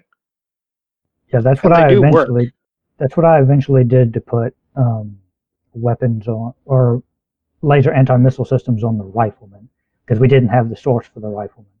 Right. So I eventually figured out how to do that. Yeah, because it's a helper subsection in the XML that you can actually apply those to. But then you also have to be wary about where it's parented, because otherwise it doesn't actually follow the torso during the torso twist, so you have to actually parent it to a bone. I want to say that there is a reason why I haven't gotten around to doing that, because I have tried it. I've done it successfully in other mechs, but I forget something is wrong with the Thor to where it doesn't work on the Thor. Weird. That's weird. Sounds like maybe I need to come on for a little bit just to help you problem solve a few of these issues. CryEngine annoys the shit out of me, though. It might be an X-Form problem. I think there's something really wrong with the whatever he exported it. Well, yeah. Yeah, no. I'm sure you've run into this, too, where, you know, without resetting the X-Form properly, and, you know, via Max, you have to actually do the reset X-Form, not just, you know, transform reset, rotation reset, all that nonsense, because it doesn't actually reset the bounding box, and you need that properly to line up, for one, with scale, and two, with getting, you know, the proper setup for the animations, right? So then otherwise CryEngine, you know, flips its shit, and either you have a really tiny mech or things, you know, turn all weird, or, you know, you name it. I'm sure you've run into that problem. Yeah, that, and you have to completely unbreak all the hierarchy before you do it, or else it gets very accurate. Exactly. There is a way around it, and I can actually show you how to do that in Max, because I do that a lot now. I'm stuck with the Max 2013. It's the last one that will use the CryEngine. It should still work with 2013 Max. Anyway, that's neither here nor there. I just saw the picture you posted with the NovaCat and the oh, come on, that's basically a longbow, guys. All the LRM-15s. That's, oh my god. Speaking of, longbow when? Armor distribution would be a nightmare on that thing. And that's another thing that, well, it is in CBT, I guess, but it's not really that well stated. There's another thing is when you have two different mechs with identical armor, but different art, you can't just go with the same armor, the distribution, by default. Because if one has a giant left arm and a tiny right arm, the other one has two equal arms. If you have the standard armor distribution, one of them is always going to be worse. So you basically just have to say, look, I'm going to put more armor on the big arm and less on the small arm. Not only does that make logical sense, but it's kind of required for the thing to be viable. And that's another thing that I've kind of learned over time and had to do a lot of, and a lot of mechs that were quote-unquote underperforming. It's just when you make a mech and you try to have a cookie-cutter armor system, and the art's completely different, some of them are just going to be flat-out better than others. And I have to go back and just tune the armor distribution to the reality of it. Did that happen a lot with, say, like the Solitaire and the Chimera and the Hollander? Well, Hollander was a very early example, and a kind of an easy one.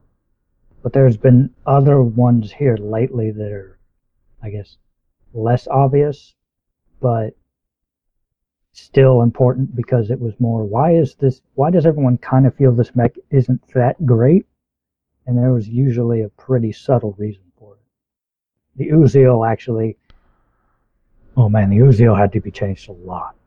I mean, it's still there, but it's actually a little smaller than it used to be, and then it had to be squished a little bit because it was still too wide, and it still looks right, but just various reworks for armor distribution, the speed at which it can turn, all that stuff, because from the original setting with it, it was just not worth it compared to the Bushwhacker. The Bushwhacker was always going to outperform it just because it's sleeker and has more armor and actually has more weapons, has more everything.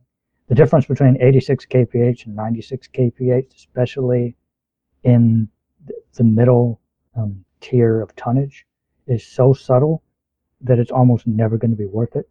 So it still goes 97 kph, but it had to be a lot of work to go around that to try and make it worth it. And the Chimera is a good example of, I couldn't make it worth it. At 40 tons, the difference between 97 kph and 86 kph was like 1.5 tons of armor, and it was just so vulnerable for so long that that's one of the situations I just had to give up and say, look, the Chimera just has to go 86 kph. So it can kind of be a total analogy with the Cougar, which also goes 86 kph at 35 tons, which is even smaller. Mm-hmm. Well, yeah, the Uziel, still think it's so amazing how the side torsos fall off on it when it gets shot up. That was something we did way back in, 0.1. That was something I set up. It was the idea behind that was to have more mechs have side torsos and even middle torso like panels like falling off, and that the Uziel itself to have the torso fall off like that was just a proof of concept, because that was one of the only early mechs that we had that had like torsos that looked like it could fall off pretty easily and quickly. Because technically we actually don't replace the model. I think it's still just an attachment that we just send a signal to say, hey, if this is destroyed, now detach this part of it. We do the same thing for the arms as well as the, you know, the cat ears for the Mad Cat and the Mark II. It's just also set up for the Uziel that way. But yeah, the plan was always to have like armor pieces or panels fall off. But we didn't have like any of the mechs have any exposed interiors, and we didn't have any of those models. So we didn't want to set that up without, you know, physical models there inside of that, right? But you know, that would have been something cool to create. Making a different game. Yeah, the system is still there to where we could almost do whatever we want with it. It's just been a case of, you know, part-time self-taught modelers. We're trying to keep it as basic as possible, and that starts getting into a whole oh yeah. Another thing I was thinking about was how there's more standard engines, I think, in the game now than there used to be. Is that right, Invictus? Yes, actually I had to make quite a few changes for them to be worth it. Because MWLL, as it was, didn't do the whole destroyed side torso from an XL engine means you're dead. They decided to go instead with a higher transfer rate. So I believe the original was... Yeah, that was something we did in 0.1. It's 2 times, and then for the standard engine it's 1x. That was somewhat justifiable in edge cases like the Atlas, because it has max armor anyway. So you have so much armor on the CT that if you take out a side torso at a 1x modifier, it's going to take forever. But we've since then introduced other mechs that are much smaller and much lighter. The Hellhound has a standard engine. The Locust 2C has a standard engine, even at 25 tons. The basic 1x has worked, but since then I've also reduced the back torso modifier. So I think it's down to 1.5. It used to still be 3. And then here lately I've also changed the speed loss from back torso. So if you have a standard engine, if you get your back shot out, I think it's like 70% speed rather than 50%, which is what XLs are. Yeah, I'm happy that you guys did a lot more rule sets for internals, because that's something we never got a chance to tackle. Well, when I was still part of the project, I don't know how far King Lear got with it, but it sounds like a lot of this stuff was just holdover, and they just added more mechs and didn't really care about the rules, rather than go for purist TRO specific armor distribution and whatnot. But yeah, like I'm really glad that you guys are taking like a more, I guess, holistic approach to it, and saying like, okay, hey, we need something more than just like damage modifiers, and having more. Like I love that. I love hearing that there's more nuance to the damage model, I guess. Another and how that actually plays out. Thing that I think Invictus has really shop for is balancing for pure tech, and I mean, it still of course has its issues and it'll never be exactly right, but one of the things I know that he was talking about was the asymmetrical parity or whatever they call it with so clan has only one jump jetting heavy mech in the game, which is the Thor, whereas Inner Sphere has the Catapult, the Avatar, and the Thanatos, all capable of mounting jump jets. But then at the same time, there are no Inner Sphere mechs with or Inner Sphere heavy mechs with mask that can go anywhere near as fast as the clan heavies with mask. For example, the two Inner Sphere heavy mechs with mask are the Rifleman and the Avatar, neither of which are fast heavies. They're, you know, sort of middling when it comes to speed, and so the mask doesn't really give them as much of a bonus as, say, the Loki or the Cauldron-Born, on the clan side because their mass makes them real fast, which doesn't, doesn't translate over to the slower inner sphere heavy mechs. Well, this was something that I would probably pose to Invictus, and they can probably field both of these kind of questions. Is in terms of the rule sets for pure tech, like even with at 0-1, we were still kind of wanting to have the inner sphere on kind of a metagame. The idea versus like of Russians that have they field like a ton of people and they just throw everything out there, and it's not really quality. It's more quantity versus quality. And I was thinking of the same thing in terms of like inner sphere versus clan, right?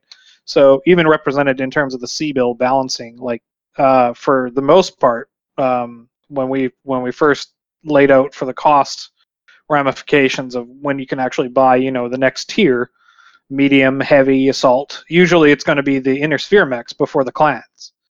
And honestly, in terms of pure tech, maybe that should just be exemplified. And then even further to that, why not look at it, same thing, you have, as Zap Brannigan says, I send wave of men at your disposal. Have the inner sphere, maybe set it up so that you have the balancing of teams where clan have, maybe it's a 1 to 4 disadvantage, right? So you have 4 inner sphere versus 1 clan. And then that way, like for clan also, I remember in terms of like the history and the actual either reading up on the books or reading up on like the stories behind it, they would do that in terms of for their honor's sake and to test their own prowess or whatever in battle.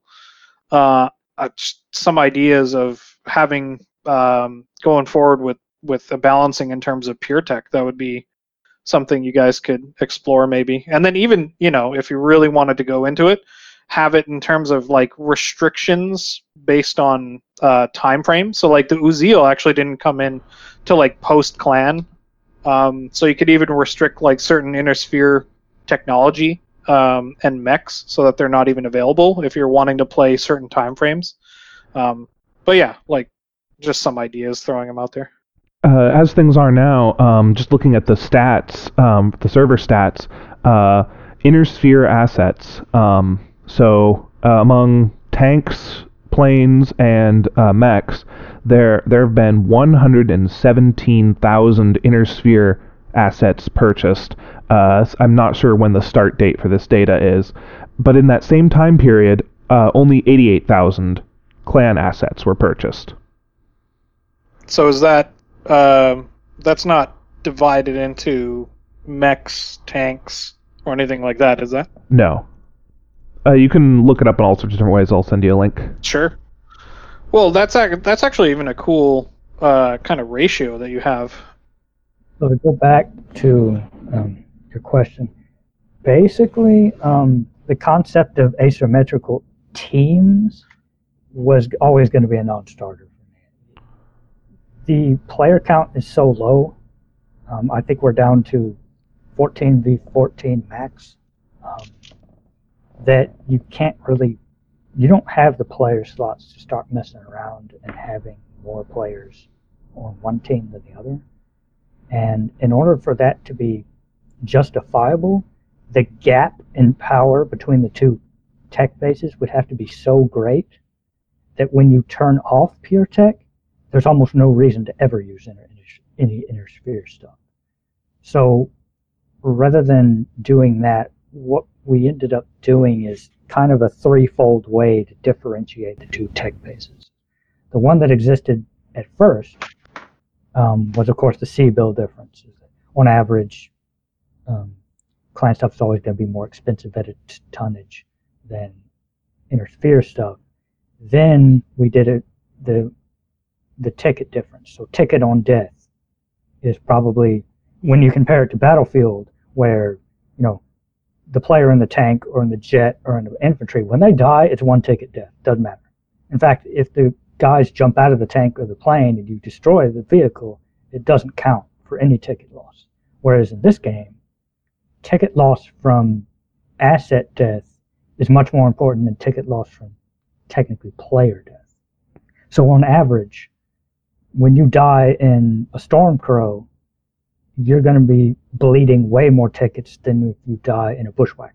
I think right now it's 10 or 11 versus 7 or 8.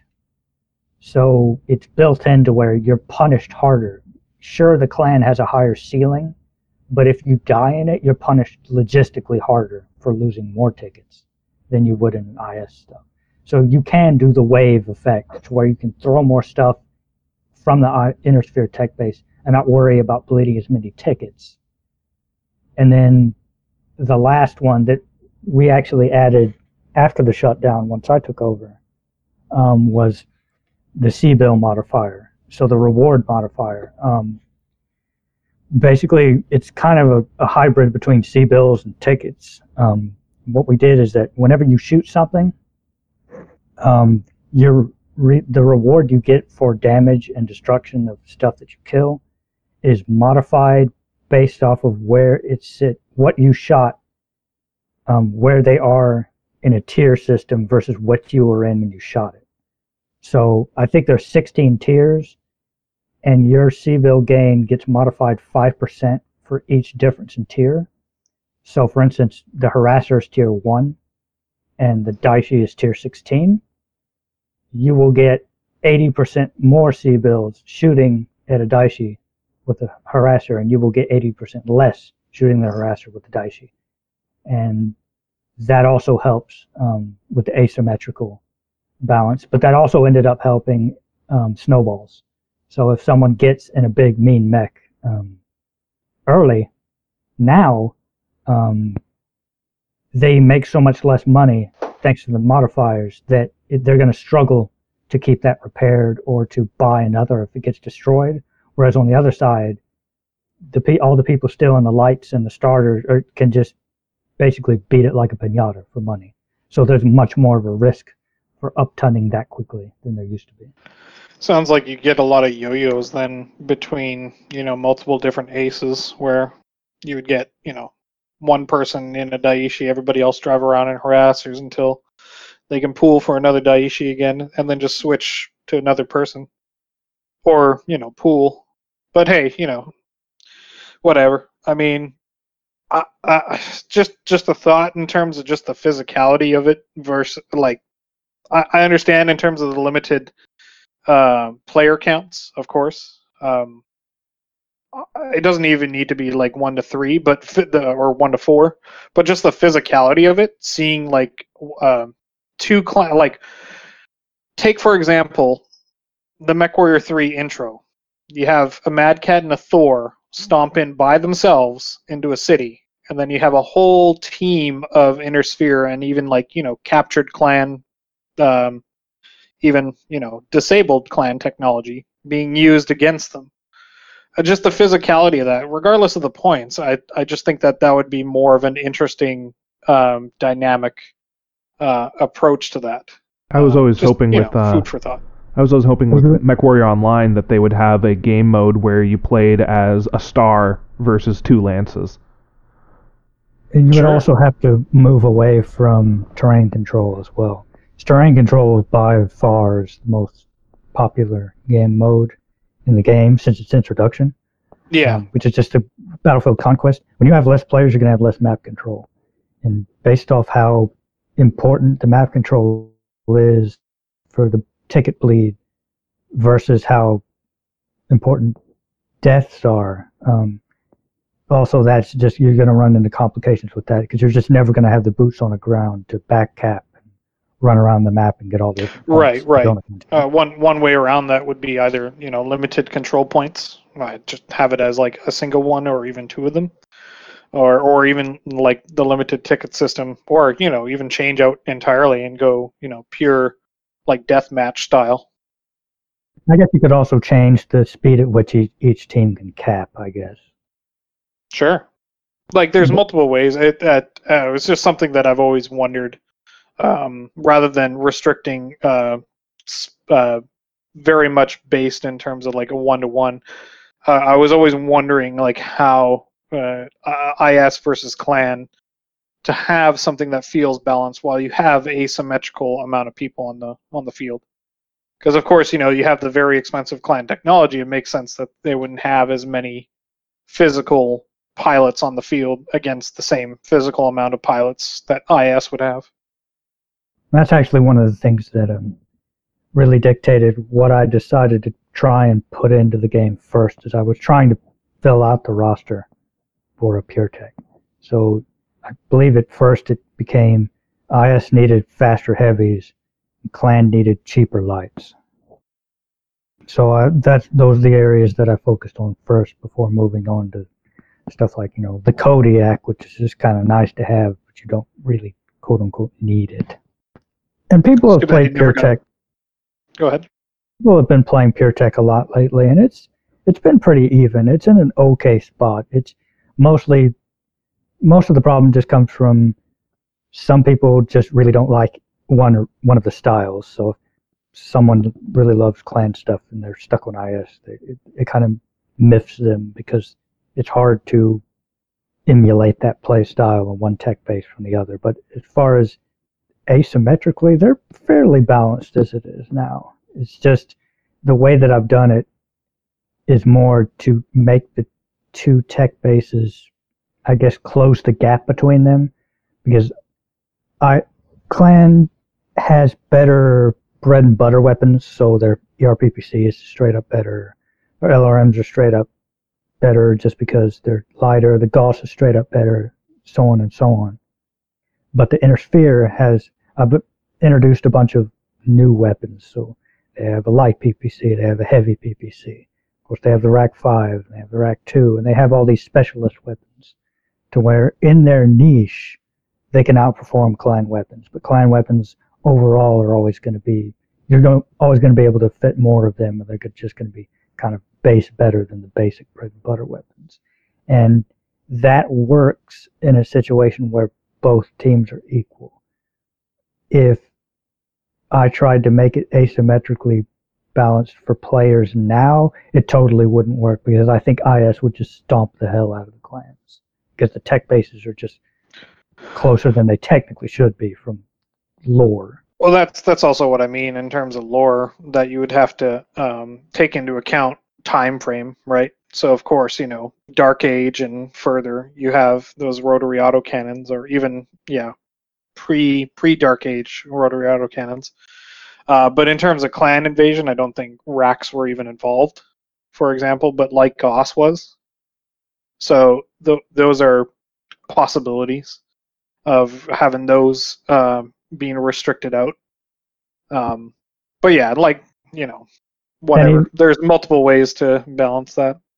And even then, in the end, the whole lore thing kind of comes down to the fact that the clan pilots were supposed to be way better, and you can't really guarantee that in game. So if both sides are kind of equally skilled, clan, again, is just going to get rolled if the inner sphere has a good people who are actually good at the game. Right, but, you know, LARPing aside, I mean, you already have that advantage based on the equipment that they have, right? So arguably, the better equipment, you know, the better, hopefully, the better pilot you are, or at least by default, you have the potential of being better. One of the issues with pure tech right now is based on how well it works on any given map. Some maps handle it just fine, like I guess what's the name of it? Urban Jungle is now more or less okay, pure tech or mixed tech. But then other maps like Ivory Tower, it's definitely in clan's favor. With Ivory Tower, the main issue is that the forward build bays, sure, they can build up to 70-ton mechs, but they can repair them too, but they can't repair the assault mechs. So not only do you have to walk an assault mech into combat all the way back from main base, but then once it's damaged, if you want to repair it, you have to walk it all the way back to your main base to repair. Yeah, that's another thing that's interesting, and that it's not implicitly stated, but when you actually play the game, it's very obvious that the clans also have superior logistics. So they can get, both teams are kind of limited to what they can repair and build forward. But since the clan stuff is always better, if the map has really low logistics, and what I mean by that is that, say, only the main bases at the corners of the map can build assault mechs, this is much more punishing to Intersphere than it is to Clan, because they can still build their basic heavies forward, and a Cauldron-Born is always going to beat a Rifleman. Like a NovaCat, always going to beat a Warhammer. So if you have to bring out an awesome to beat a NovaCat, you're going to have to bring that awesome all the way out from your main base, whereas the NovaCat's going to be able to build and repair in the field. And it's kind of turned out where it's kind of neat, and that probably does emulate pretty well the superior, I guess, flexibility the clans would have had. You've also had to fudge a couple of the assets to make sure that they're still buildable, like the Partisan and Warhammer at those forward build bays, right? Yeah, there is no hard rule. I mean, we write on the minimap up to 65 tons, just as a sort of a general rule, but it's not exact. So the NovaCat and the Warhammer are both forward. They're both 70 tons, but the Thor and the Avatar aren't. But they're still 70 tons. So, and the Partisan, even though it's 80 tons, can always build forward, but the Demolisher, being 80 tons, can't always build forward. So it's not a simple system, but it does work out the way it's built. Did you guys ever get working the Anher, or what was the other giant? The Karnov. Yeah, that's right. Did you ever guys get those working with mobile factory setups, or even, just the ability to transport heavy tanks? Because that was something that we always wanted to do. So mobile factory is workable in theory. I thought about it, but decided against it. Transporting vehicles was never ever going to work because the physics immediately just nope out. CryEngine. I mean, even in stuff like the Battlefield games, the latest ones, Frostbite. Even Frostbite will struggle with that. I know there's supposed to be a big deal where you can tow the weapons and around, and in-game it actually is just super buggy. And even so, in this day and age, in 2020, with AAA teams, trying to do stuff like that is... okay. It's just interesting, because I do... via Unreal, I do contract work for cranes, and I've done nothing but physics simulation with that. So I know kind of how to do that from the ground up. A lot of people say it is impossible, but it's a lot of in terms of the attachments that you can do with that and have those glued. And I even did a prototype with a crane in CryEngine back in the day. I should share that video. And it was the idea behind it was you're a wrecking crew that goes around and does this cleanup for post zombie apocalypse. It was a little mini game that we pitched for CryTech back when I was working with them, and they loved the idea. And I prototyped it for a little bit, and then stuff got canned, and we had to work on Rise, Son of Rome. Fuck that game. Anyway, the point was to use the rope system as the attachments. But yeah, it's more so the physics in multiplayer that causes issues with that. Yeah, it's definitely not impossible, but it's stuff, basic physics stuff has been around since Gary's mod's kind of been around for years. But once you start getting in a multiplayer environment where servers got to keep track of who's where, and the tank should technically be able to try and move, and it just becomes a nightmare. They're not really. Arguably, this is what I would do, is have it so that you would shut down any sort of physical movement other than physicality movement, and have that dictated by the server, and then the server propagate that to all the clients. So it's the server that's dictating what happens to it, right?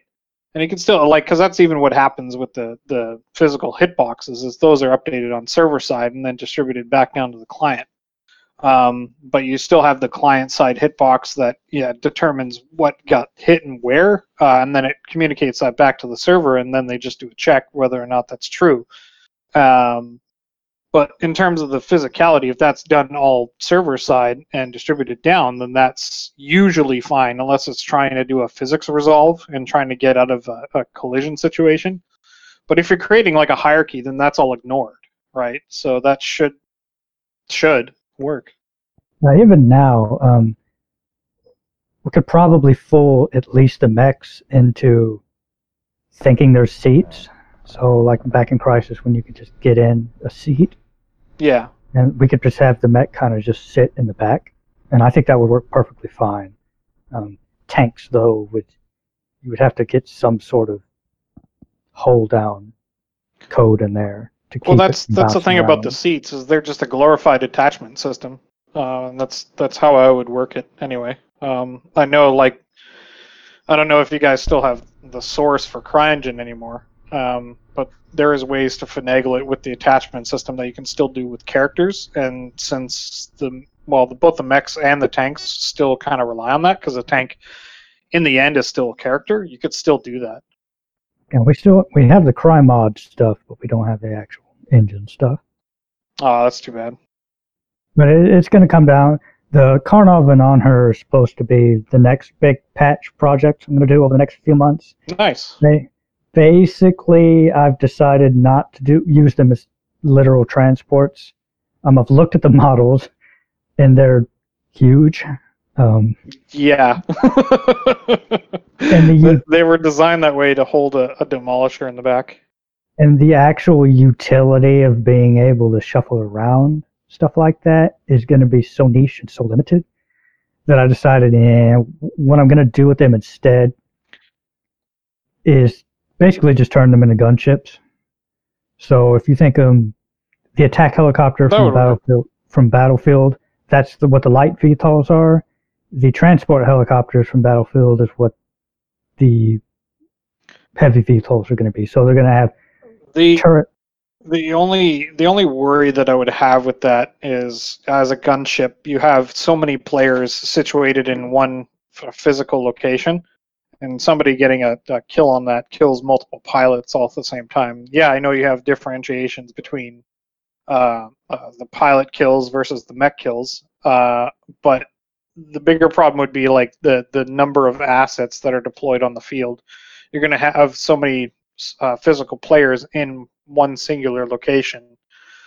The Karnov or the Anher would have to be like physically like very, very powerful in order for that to be a viable option, really, in my opinion. Correct, which is why we decided instead of having players control the side turrets, we're just going to have AI do it. Because there's automated turrets already in the game. Yeah. We've already experimented that, and some of the new assault tanks have automated flamers. So it works. Oh, that's cool. But it needs some coding work to clean up because the system that's in there is really basic. I don't think it's going to be a problem, but that's pretty much the plan. We're going to have auto turrets on each side. That way you can kind of strafe like a gunship, and then we're going to give the player missile weapons on the front so they can shoot themselves as well. And then we're also, once we get around to having the heavier battle armor, they'll be able to spawn in the Karnov and the Anher and just kind of parachute down. So it'll be a hybrid between, a mobile spawn point and a heavy gunship. There you go. Well, one thing that I remember having a conversation with Defender about this actually, back when, I guess 0.5 era, was with the Karnov and the Anher, even with, the limitation of physical transporting, things back and forth. The idea was like, even with the, I pitched Defender the idea of like, why not use the same mechanic that the Long Tom has with the deployment and have like the Anher and the Karnov, physically, deploy or whatever. And then that becomes a stationary forward base for limited things to spawn out of it. Yeah, we've actually thought about making mobile field bases. In theory, it should be pretty easily doable. It's just one of those things that actually doing it, getting together the artists scripts and having some guy look at the Lua script, some guy look at the code, and to get it working, it's just, it hasn't been viable at this point. It's something that could definitely be doable, but especially with the game modes we have now, I've just put it off. As far as doing it with the On-Her, the Karnov, I thought about it. Maybe have a very specific variant, utility variant that can do that, and then have the rest of them just be gunships that you would kind of actively fly around. Yeah, that would be great. Or at very least, when they land and deploy, give them the ability like APCs have and let things buy ammo from them. Yeah, oh yeah. And APC, you guys still have that as a mobile spawn point for battle armor, right? Yeah. And we also added the Goblin and the Hephaestus can also spawn basic battle armor. Nice. Yeah, because they were... Eventually we added that so that you can have actual kind of forward actual spawn points, because the APC is not a combat vehicle. So you basically just kind of hide it. It's like a hidden spawn point, but it's a forward spawn in combat. No. I even saw somebody trying to use an APC as a combat vehicle just yesterday, I think. Oh, they were very quickly complaining about how the machine guns didn't seem to do very much, and for the next minute it was just a whole bunch of vets in chat saying, APC isn't a combat vehicle. APC isn't a combat vehicle. Yeah, I actually moved it to the very bottom of the buy menu and put in the flash a big sign that says, this is not a combat vehicle. Because it used to be the first thing you would see in the buy menu, and so people would constantly take it, drive in, and just do absolutely nothing. Oh, yeah. Because isn't it, alphanumeric? No, it's actually the position, it's sorted on the position they occupy in the mech list Lua script. So whatever line they're on, once the table begins, is the order of which yeah, that's right. I think the initial setup of that was just copy paste the alpha, the sorting of it. It was alphanumeric, and it was just copy pasta from that. That actually took me forever to figure out, because it's not really stated anywhere. Because I searched the code to figure out where the heck it is. Searched the action script and the flash sources. Search the Lua scripts, search the C code. I never actually did find how it decides what order it's going to be in. I just kind of messed around with the mechlist Lua itself, and eventually I noticed that it changed. And that's probably my biggest complaint of working on this, is that there's a lot of stuff that is very understated on how it works or how it's connected. And the Flash for the UI is probably the worst of everything. Oh, yes. I know your pain. I mean, we've been working on this for 3 or 4 years now. We've barely changed the Flash at all. We still don't have anyone that fully understands. I hate action script. I hate it with a passion. Changing anything specifically was such a pain in the ass. It took us a while to actually find Flash artists, and I can't imagine, you guys finding them now, because ActionScript 3 is just so outdated now compared to a lot of things. Or yeah, ActionScript 2, that's right. It's such an outdated concept now. Yeah, I don't know, I just hate Flash just in general. It's terrible as far as its performance as well. If you disable the HUD, you gain 30 frames a second. Oh my god, really? Yeah, that's horrendous. Wow. That is horrendous.